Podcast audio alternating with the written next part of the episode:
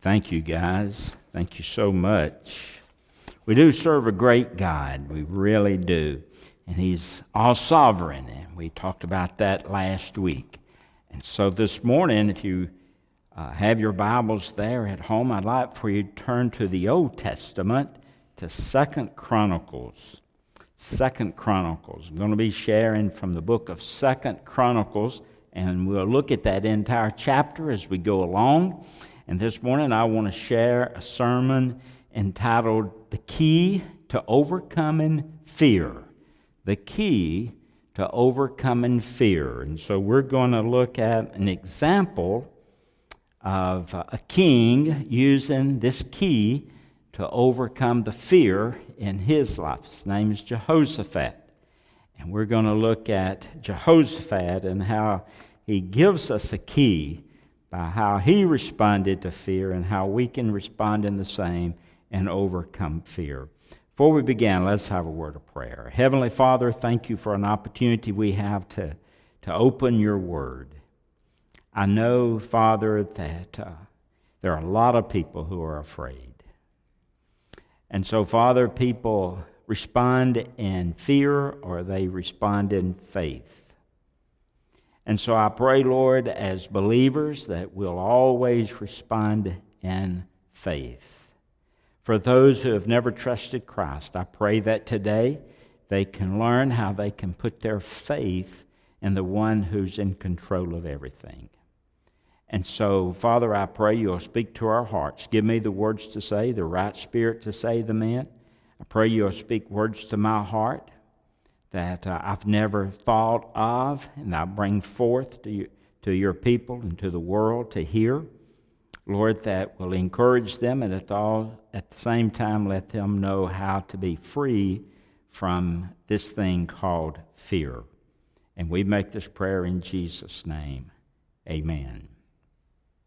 Well, it's obvious that we're in a major health crisis in America.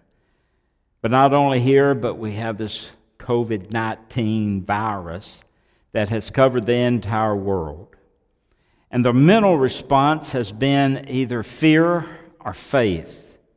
So, as believers, we put our faith in the one sovereign God, Jehovah God, the one true God, the God of Abraham and Isaac and Jacob.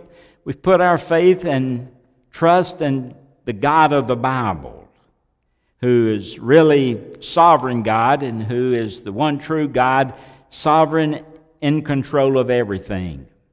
And so the point is, our faith is founded on a person.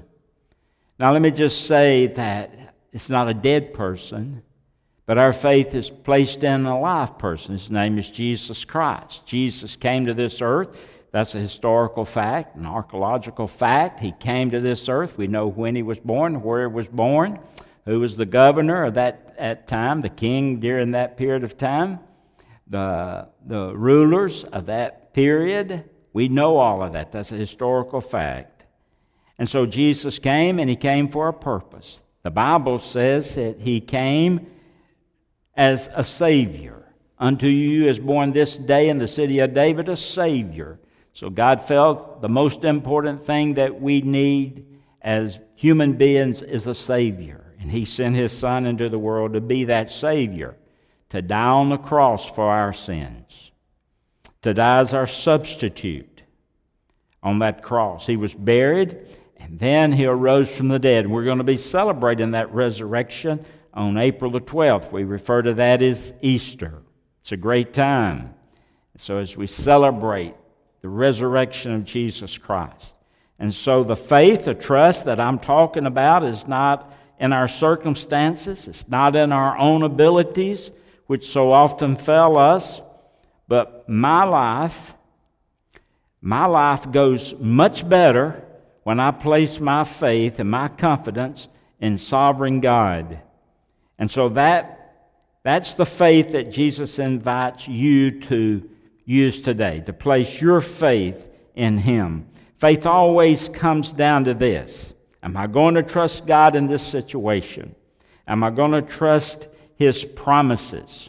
That's what it all boils down to. Whatever you're going through, you're going to say, Am I going to trust myself or am I going to trust God and His promises that I find in His Word. So faith is believing the Word of God, acting upon the Word of God, regardless how you feel, because God promises a great result. And so, regardless what you're going through in your life, are we willing to trust God? Are you willing to trust God? Now, the question arises is what happens when fear creeps into our mind? How can I be free from fear? How can I be free from fear? Well, first of all, let's think about what fear is. Now, the dictionary includes these definitions. First of all, fear is a painful emotion marked by an alarm. Before fear, there's an alarm. People get alarmed. Uh, fear is anxiety related to pending hardship. Anxiety, fear. Fear is a dread of an uh, undesirable encounter with a person or a circumstance. A dread of an undesirable encounter with a person or cir- circumstance. Something's fixing to happen. Something bad's going to happen to me. Something bad's going to happen to my family. I'm just worried about what's going to happen. So the point is this fear is the opposite to all Christianity is supposed to be. We're not to be fearful. Romans 8, verse 15, Paul said, You did not receive the bondage again unto fear. So as Christians, we're not to be fearful. Paul said in 2 Timothy 1, verse 7, God has not given us a spirit of fear so if God hasn't given it to us, who's given it to us? Well, the arch enemy. The devil's given it to us. He says, God has not given us a spirit of fear, but of power and of love and of sound mind. So the point is, anxiety, fear has no place in the life of the believer. So we need to know what fear is. So the big question is, how can I get rid of fear? Now, I remember when I was a kid, uh, my dad brought home a, uh, a magnifying glass. And all of you are familiar, no doubt, with a magnifying glass. As I'm getting older, I find myself depending on my uh, bifocals, or really trifocals. I'm still dependent on magnifying glasses, reading glasses, magnifying sheets. I have this magnifying sheet that comes in handy, and I can lay it down over a page of the Bible and pull it back and forth and get the right adjustment of that magnifying sheet. Sometimes with these trifocals, I have to move my eyes up and down. I'm really not agreeing with you. I'm just trying to get everything adjusted with these magnifying glasses. One time there used to be playthings. The magnifying glass did, but now they've become necessities. Now, let me ask you this question Does the magnifying glass make things bigger? No, they don't make things bigger. A magnifying glass makes things look bigger in my eyes. The point is, when God is magnified, fear leaves. When the Lord is magnified, when God is magnified, then fear leaves. We don't make God any bigger, but we recognize Him for what He really is. And so when God is magnified, fear is gone. Remember that, jot it down. When God is magnified, fear is gone. The point is, fear and the right view of God, fear and the right view of God cannot coexist. You cannot have fear and at the same time have the right view of God.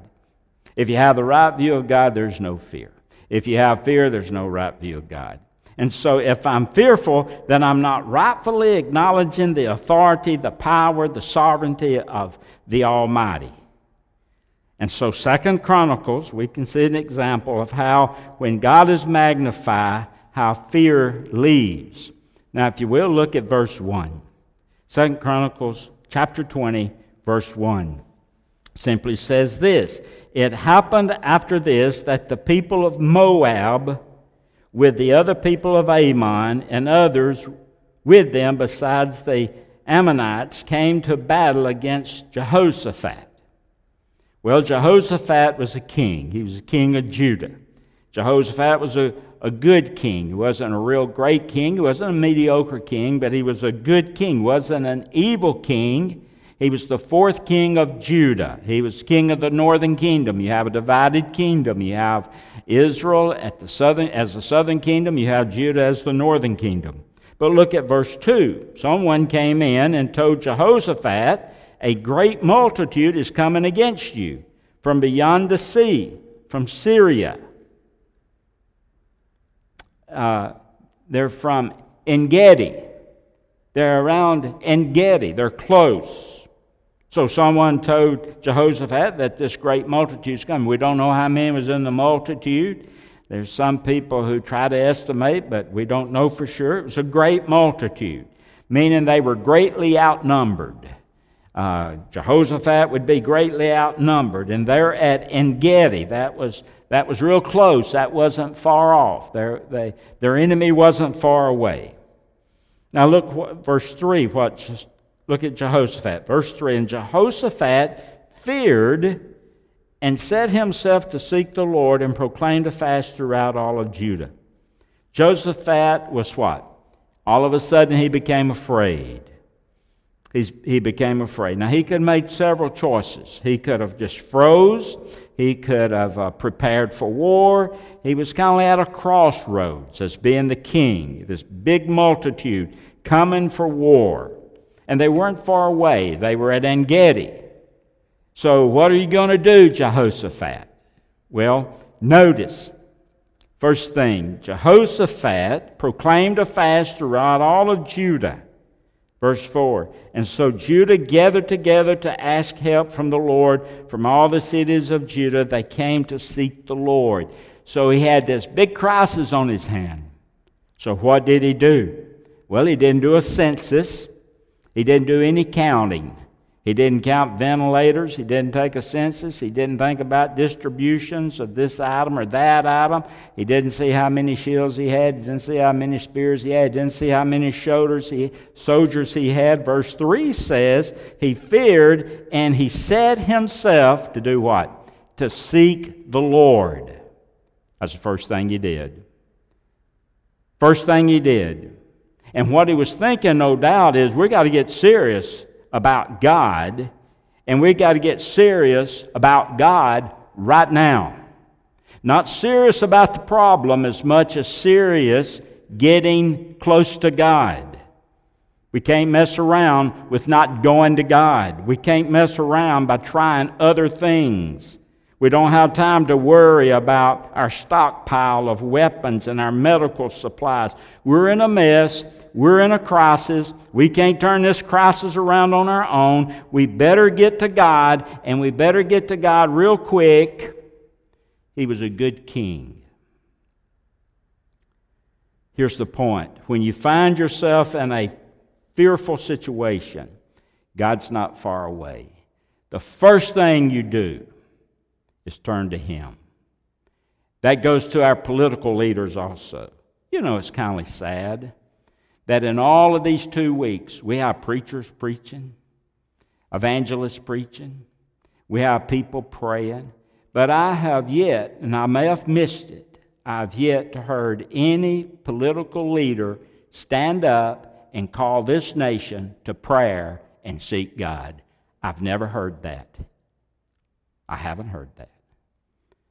I think our president, and I think he's doing a great job but I just wish our president would say, like he does and others do at the end of their speeches, God bless America. I wish he would just say, our nation needs to turn to God and pray.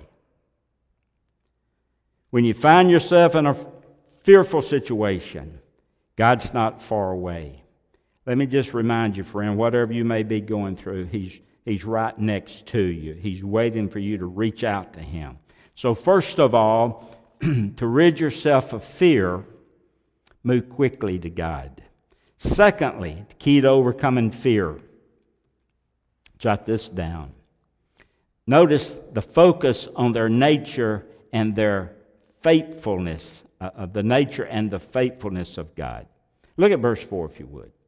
God's nature and his faithfulness. So Judah gathered together. all of Judah gathered together to ask help from the Lord. And from all the cities of Judah, they came to seek the Lord. All the people got together. About a couple of weeks ago, I just sent out a message and, and I through an all call and a text and an email. And I invited our church family to come together at 8 o'clock in the evening with Judy and myself, just in the Spirit, for you to pray and read your Bible, to worship, to listen to, to music, Christian music. Have you gathered together with your family yet? You know, if we were able to meet here in our church, and if I called an, a solemn assembly and I said, listen, we need to come to the church building and we need to come every day and we need to seek the Lord and we need to pray and we need to fast because we have this coronavirus that's coming across our cities. So meet us at the church. Would you come to the church building? I mean, would it really be that important? Verse 4 says, Judah gathered together to ask help from the Lord. And from all the cities of Judah they came to seek the Lord. Verse 5 Then Jehoshaphat stood in the assembly of Judah in Jerusalem in the house of the Lord before the, the new court. Now here comes the manifestation. We begin the manifestation here of Jehoshaphat. And he said, O Lord God our fathers, are you not God in heaven? Sin manifesting God. God, we know you're in heaven. You're the one true God. You're in heaven.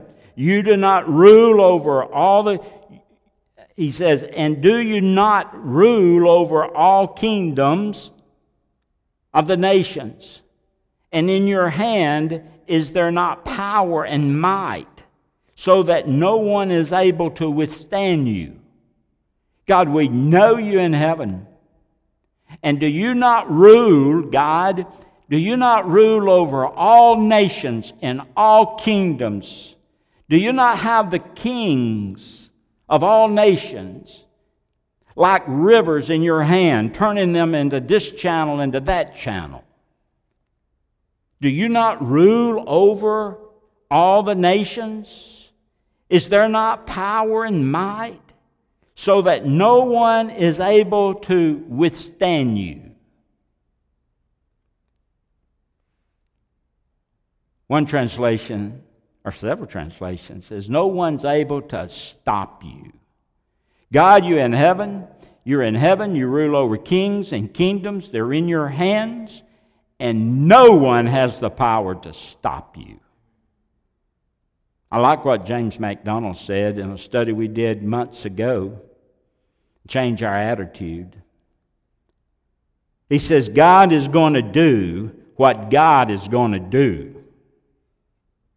And so, first, you have a focus on God, His nature, the nature of God, and now you have a focus on the faithfulness of God.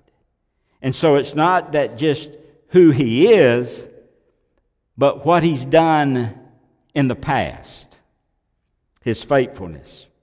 You see, you have to remember God doesn't change. God will do what God will do. But yet, God will do what God has done. He doesn't change. Fear not, God will do as God has done. Well, we know what He's done. He says in verse 7, You're not, he says, Are you not our God who drove out the inhabitants of the land? This is what he's done. Thinking drive of our side of the land? He says, you've, you've driven out inhabitants of this land before your people Israel. You gave it to the descendants of Abraham, your friend forever. Didn't you do this, Lord? Sure, He did. And they dwell in it they dwell in your tabernacle, he's speaking of. You've, you've, they, they dwell in it, and you have built you a sanctuary in it for your name's sake. He's saying, this is, this is your house, God, and this enemy is coming to destroy your house. So they focused on the nature and they focused on his faithfulness in the past. How quickly the leaders moved toward God. They focused on God's nature and their faithful, his faithfulness. And then notice their bowed praying in verse, uh, verse 8. And they dwell in it. They built for you a sanctuary in it for your name's saying. If disaster comes upon us, sword, judgment, pestilence, or famine, we will stand before this temple and in your presence, for your name is in this temple, and cry out to you in our affliction, and you will hear and save. You know, this is their prayer to God.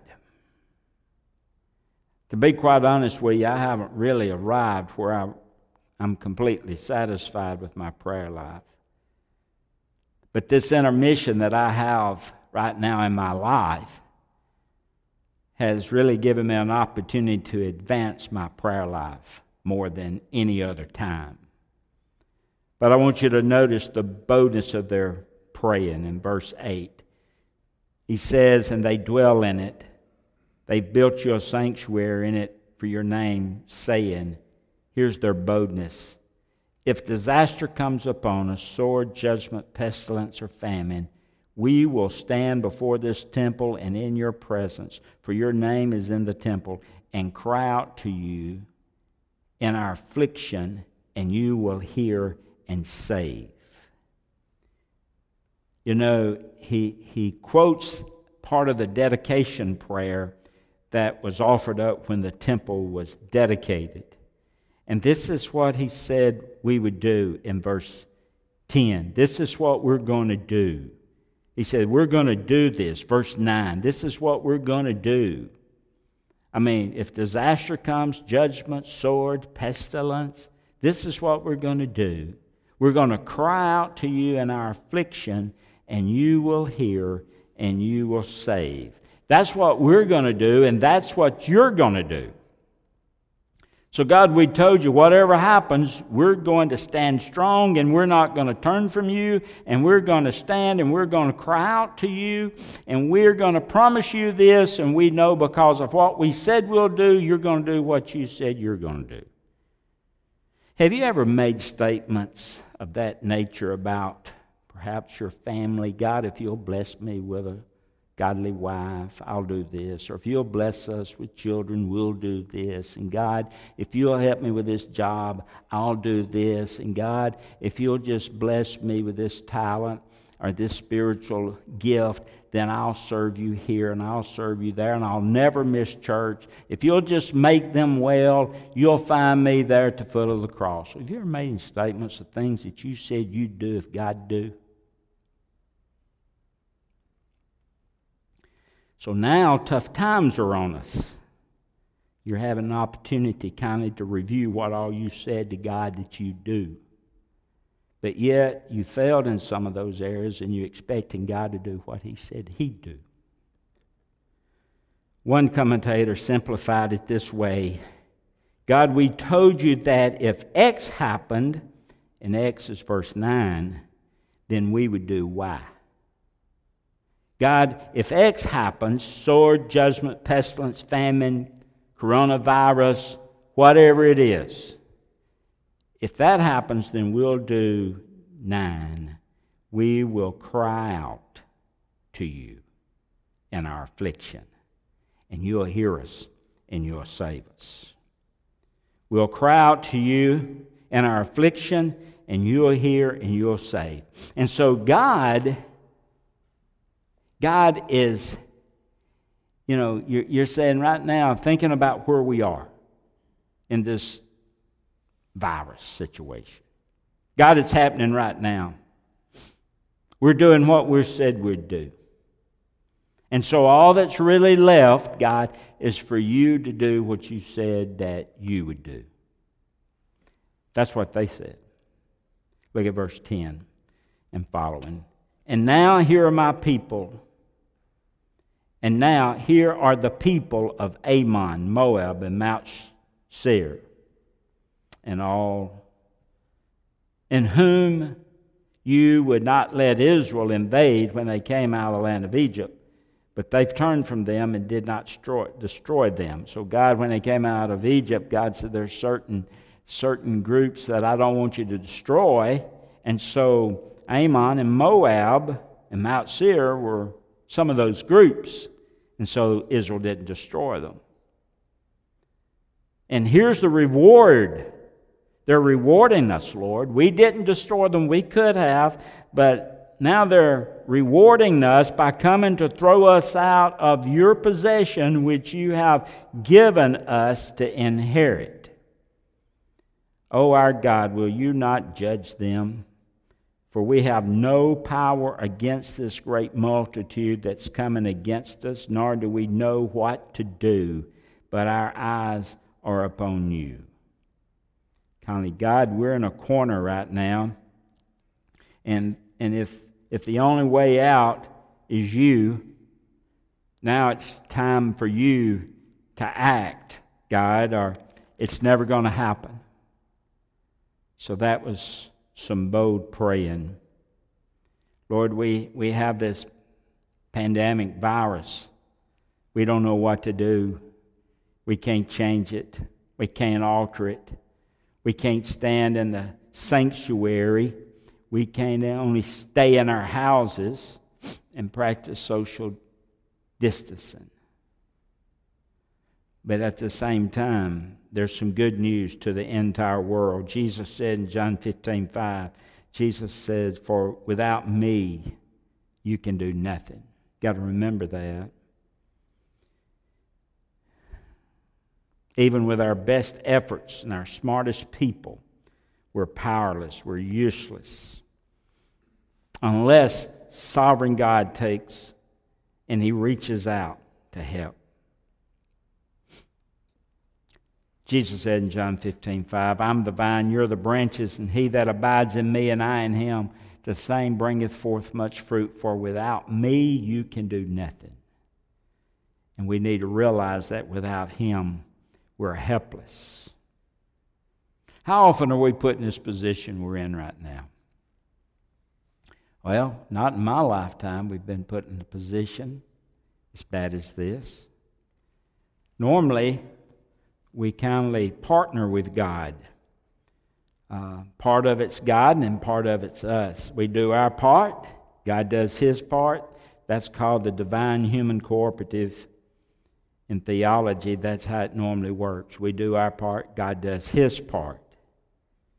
But the problem is that uh, we're so prideful that we say, well, I tell you what, God, we'll just do most of it, and if we need your help, we'll call on you. And that what, that's what seems to be happening to a great extent. And because of that, the point is, ever so often, God puts us out completely, and He says, okay, this is 100% me, and you don't have any part of it. And that's happened several times in Scripture, just to mention two that you might be familiar with da- Daniel, I'm sorry, David and the giant. I mean, did uh, stood David didn't have any body armor, didn't have a shield, didn't have a sword. All he had was a slingshot and some rocks. What about the Jericho adventure when they took the city of Jericho? Didn't have anything. All they had was trumpets. That was their weapon. And so we have to be willing to do bold praying, doing our part, allowing God to do His part. How's fear going to be relieved? Number four, a confirming word was sent by a prophet. Look at verse 13 and 15. Now, all Judah, with their little ones and their wives and their children, they stood before the Lord. Then the Spirit of the Lord came upon Jehaziel, the son of, of Zechariah, and all the family tree there. And down in verse 15, Jehaziel said, Listen, all of you of Judah and your inhabitants of Jerusalem, and you, King Jehoshaphat, thus says the Lord Do not be afraid. Do not fear, do not be afraid. It's found 365 times in the Bible. One for every day of the year, someone said. Do not be afraid and dismayed because of this great multitude, for the battle is not yours, it's the Lord's. So God raises up someone in this crisis to speak in this situation to give them a confirming word. So if you're going through a crisis and you're not sure what to do, if you'll just listen to the word, if you'll listen to God's spokesman, if you'll listen to the Holy Spirit, if you'll just maybe when we have an opportunity to come to small groups and listen to your Sunday school teachers, or stay for worship and listen in the worship service and listen to what God says through the preacher, God will use His message to confirm that you're in the right, uh, you're on the right track, and you have nothing to worry about. If you're moving toward God, He'll give you a confirming word he says the confirming word is do not be afraid and dismayed because this great multitude of this great multitude for the battle is not yours. It is the lord's. That's the confirming word. So we as believers the unbelievers our president our elected officials the world organization whatever they are. We can't fix this. And, um, and coming into our personal lives, we, we, can't, we can't restore a broken relationship. We can't do that. God has, that's His battle. You can't bring a prodigal back home. God has to do that. Some things are beyond us. And so we get we have a confirming word, and confirming word is this. You have to remember that the battle is the Lord's. That's our confirming word. So let go and let God handle that because He's waiting on us to have total trust in Him. So look what happened. You have this confirming word. God's been magnified, and when God's magnified, fear's gone. And then you have verse 16. Tomorrow he tells them what to do. Go down them, go down against them. They'll surely come up by the ascent of Ziz, and you're going to find them at the end of the brook before the wilderness of Jeruel, and you're not going to, and you will not need to fight in this battle. You're just going to look on. Position yourself, stand still, see the salvation of the Lord who is with you, O Judah and Jerusalem. Do not fear or be dismayed. Tomorrow go out against them, for the Lord is with you. Here's their faith. And Jehoshaphat bowed his head with his face to the ground, and all Judah and the inhabitants of Jerusalem may bow before the Lord, worship in the Lord. So they're in a worship service. The Levites and all the children of the Hittites and the children of uh, of the Kehathites stood to praise the Lord God of Israel with voices loud and high. And so they're worshiping God, believing God's word. So they rose up in the morning and they went out into the wilderness of Tekoa. And as they went out, Jehoshaphat stood and said, Hear me, O Jerusalem, your inhabitants, Jerusalem. Believe in the Lord your God, and you shall be established. Believe his prophets, and you shall prosper. And when he had consulted with the people, he appointed those who should sing to the Lord and who should praise the beauty of his holiness as they went out before the army. And they were saying, Praise the Lord, for his mercy endures forever. No battle. God's taken charge of all of that. They're just having a worship service, and all they're doing as they're facing the enemy is singing. Verse 22. Now, when they began to sing and to praise, the Lord set ambushes against the people of Ammon, Moab, and Mount Seir, who, who had come up against Judah, and they were defeated. For the people of Ammon and Moab stood up against the inhabitants of Mount Seir to utterly destroy, to kill and destroy them. And when they had made an end of their inhabitants of Seir, they helped to destroy one another. So they just got a fight. They got in a fight with each other. And so God has made it evident that, you know, his people were to have confidence in him. And so remember, in order to, to, to have victory over fear, move quickly toward God, focus on God's nature and his faithfulness, Have the boldness in praying. Wait on a confirming word. Be patient. Be willing to worship. And God will rout your enemy, and you can win victoriously. And so we can see just through Jehoshaphat what God has, is willing to do for those that will turn to Him first. I don't know where you are in your life right now, but uh, uh, you either have fear or you have faith. And if you have fear, you can have faith simply by willing to trust Jesus Christ as Lord and Savior of your life. You know, that takes faith. Remember, faith, you believe God and His prophets the people who have spoken for him. You believe the word of God, you act upon it. God's word says that we're all sinners. Romans 3:23 for all have sinned and come short of the glory of God. God's word says that the wages of sin is death. Romans 6:23 and God's word says that Christ came into the world and died on the cross for our sins and those who put their faith and trust in him would never perish but have everlasting life. And so this morning, I pray that you'll turn to Him, trust Him, and not anything else. Call out to Him, and you'll be saved.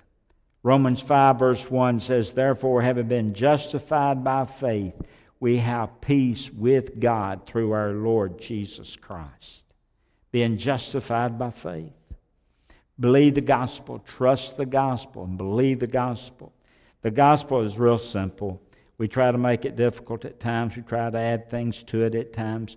But the gospel is simple. If you would, let me share 1 Corinthians chapter 15.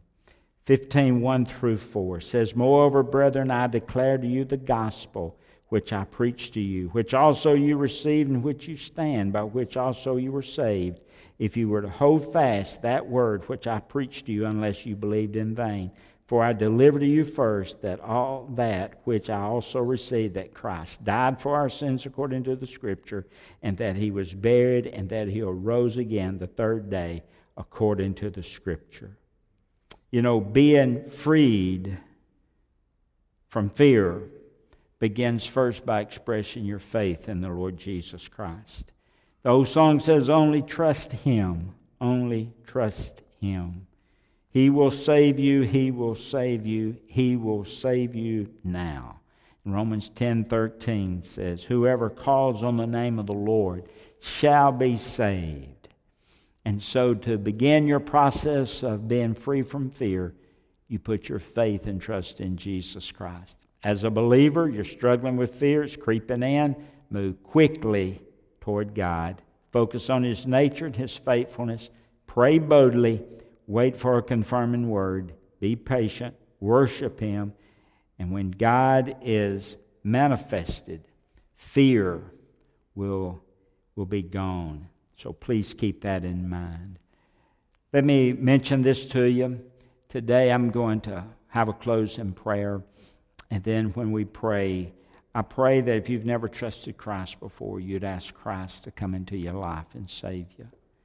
And then um, um, you'll have that assurance that when this life is over with, you'll have a home in heaven. Let's pray together. Heavenly Father, thank you for an opportunity we've had to share. I know a lot of people are fearful, but I pray today that you've given us a guide, Lord, in how we can uh, be freed from fear. Help us, we pray, to move quickly to you. For those who have never trusted you as Lord and Savior, of their life, I pray today that they'll realize that they're a sinner by nature and by choice. And Father, that they know that they're sinners. They know that Christ came and He died on the cross for their sins. And today, Lord, I pray that they would put their faith and trust in you. Just simply humble their heart and say, prayer like this, perhaps Dear Lord, I know that I'm a sinner and I'm afraid and I don't have any faith. I have a lot of fear. I have a fear of dying. I have a fear, all different types of fear. So today, Lord, I want to place my faith, my trust in you to be my Lord, my Savior. I turn from my sin, I turn to you, and I trust only you to be my Lord, my Savior. Please forgive me of my sins. I believe with all of my heart that Christ came and he died on the cross for my sins. He was buried, and on the third day he arose again. And I believe one day he's coming again. And so, Father, I pray you'll forgive me, and I give you my life. I want to be a follower of yours, a disciple of yours. So I give you my life today. Please save me in Jesus' name. Amen. During our invitation time, you pray and ask Christ to come into your life and save you. Listen to these words as our praise team leads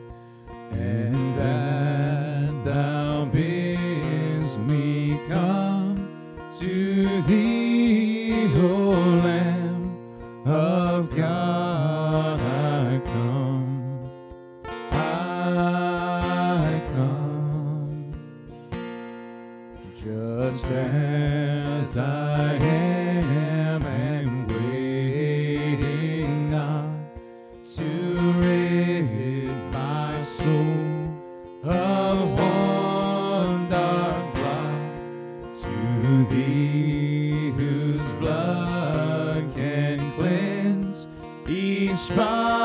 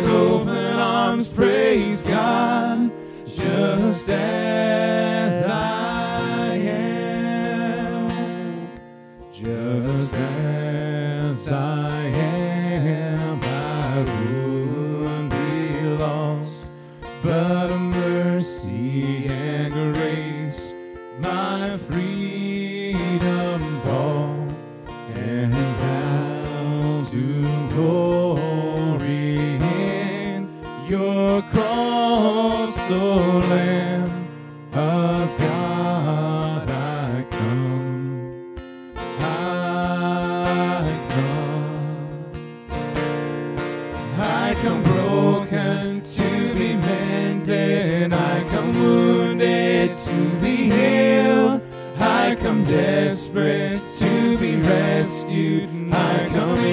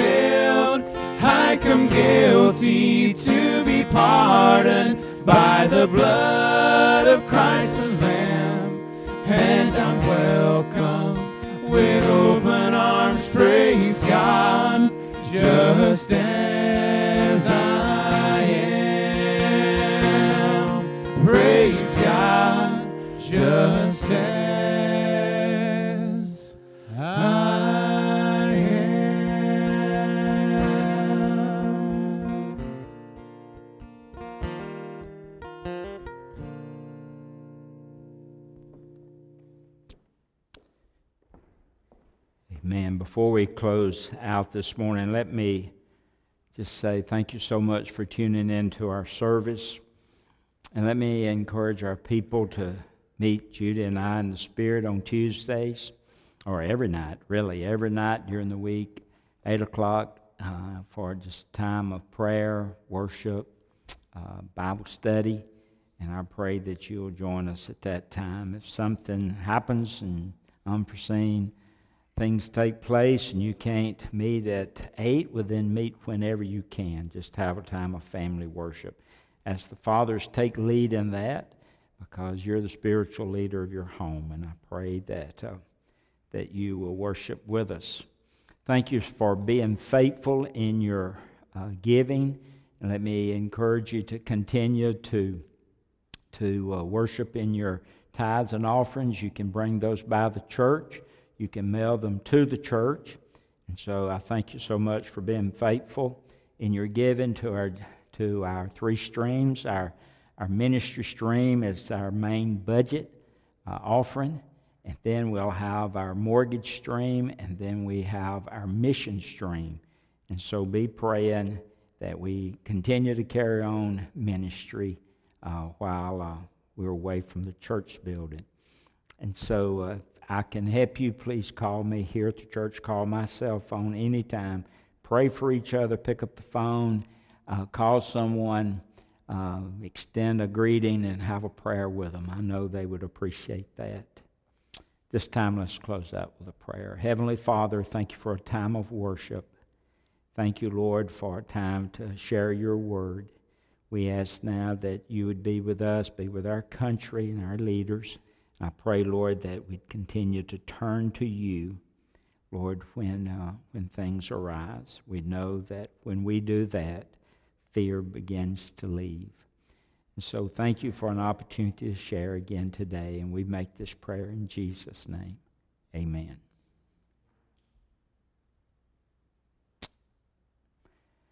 Thank all of you for worshiping.